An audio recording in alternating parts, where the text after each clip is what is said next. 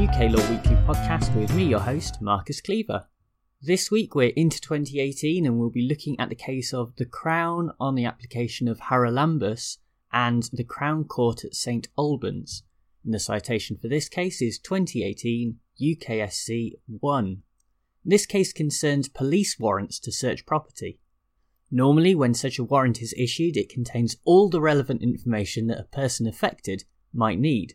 But for Mr. Haralambous, this was not true, as much of the information was redacted on the basis that it was in the public interest not to share certain details. By way of background, the application simply stated that the offence under investigation was conspiracy to commit fraud by false representation, and that there was an active inquiry into the handling of stolen pieces of artwork, in which Haralambous was implicated as a suspect. There had been suspicious financial activity going on, but all we know of the warrant was that it was extremely generic in terms of what the police were looking for during their search. A search and seizure warrant was issued under Section 8 of the Police and Criminal Evidence Act 1984 by the Magistrates Court, but without Haralambous present. This is known as ex parte proceedings. As previously mentioned, the warrant was redacted and an application for full disclosure was refused on the basis of something called public interest immunity. The next step for Haralambous was to begin a judicial review that would see the return of his property because the warrants, searches, and seizures, etc., were unlawful. Before that review went ahead, the police agreed that the warrants should be quashed by way of a consent order.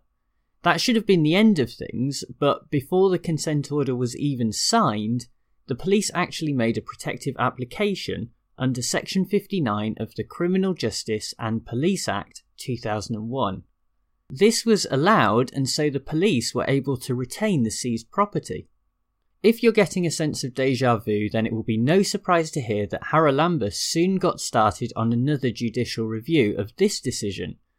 But the Divisional Court found that under the statutory regime it was perfectly feasible for a judge to make these decisions in the light of material that could not be disclosed because of the public interest immunity.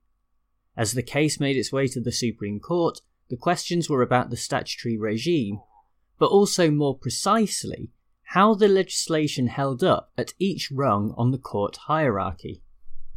The justices decided that the best way to approach the case is from the bottom up, and so we start in the Magistrates Court, where both Section 8 and Section 15 of the Police and Criminal Evidence Act 1984 allow for an ex parte warrant application if that is what is in the public interest. Furthermore, this remains true even where the parts that cannot be disclosed are central to the legality of the warrant itself, as is the case here. This position may have surprised some, as since Al Rawi in 2012, it has been established that unless there is express statutory provision, then closed procedures are banned. In his lead judgment, however, Lord Mance made it clear that this does not apply to ex parte proceedings, that have their basis in an Act of Parliament and establish what an expectation that on occasion it will be necessary for a magistrate to rely on information that cannot be disclosed more widely when they are making a decision. This gives us a starting point then by looking at the original warrant from the Magistrates Court. But what about the protective application that derives from the Criminal Justice and Police Act 2001 and went before the Crown Court Looking closely at section 59.7, we can see that as long as the actual application takes place with both parties present, and there are sufficient public interest grounds, then the actual procedure for retaining property can take place with closed material. That is fine, but the actual question here is whether the Crown Court can rely on that evidence when making a decision. And to answer that, we need to look at the actual procedure for a bit of context. In this particular situation, the judge has to put themselves in the position of a magistrate and work out if they should issue a brand new warrant to seize the property. We already know from what was stated above that as part of this, the magistrate would be able to rely on material that cannot be disclosed, and so the Supreme Court held that it makes sense that a judge in the Crown Court must be able to do the same. They decided this because there must have been an intention from Parliament that the Police and Criminal Evidence Act and the Criminal Justice and Police Act must work together as part of the same statutory regime. If this were not possible, then the whole process would not be able to operate effectively. In this regard, there was a useful comparison between this case and the 2014 decision in Bank Mellat and Her Majesty's Treasury. All of this makes sense for the warrant and also the retention of seized property, but what about when Haralambous brought a judicial review under civil law before the High Court? This is very different, but remember that when looking at a judicial review, the question is whether a public authority acted correctly. If there was no possibility of a closed material procedure, the High Court would have no choice but to assume that the court did act correctly in issuing its orders. That is clearly not correct and would not allow proper scrutiny to be applied. And so there is again a useful comparison to be drawn with the situation that we just described in respect of the Crown Court and the Bank Mellat case. In essence, how could a High Court quash an order when it is looking at a case in a fundamentally different way to how it was examined in the criminal courts? Logically, this is a legitimate reasoning, but from a legal perspective, there is an argument that the decision of the Supreme Court either doesn't hold true in its consistency, or at the very least rings hollow in its application. To show what I mean, it is worth remembering that the reason the principles taken from the Magistrates' Court can be applied to the Crown Court is because they form a part of the same statutory regime. The issue is that the same is not true of the High Court in its capacity for judicial review. This is not mentioned or contemplated within the Act, and so the justices are making a leap by transposing the closed material procedure from criminal law into civil law.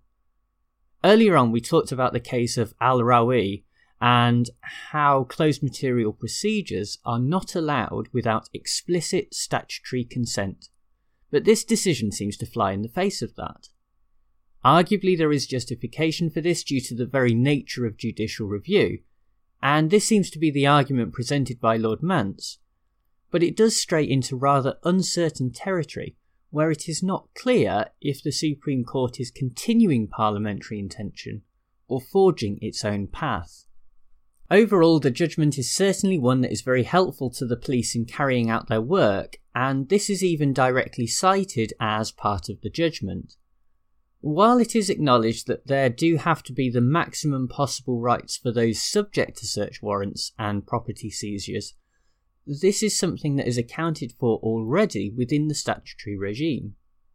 In the end, it is argued that this is not always possible, and if there is a legitimate public interest in non disclosure, then on balance, it is this that must take precedence.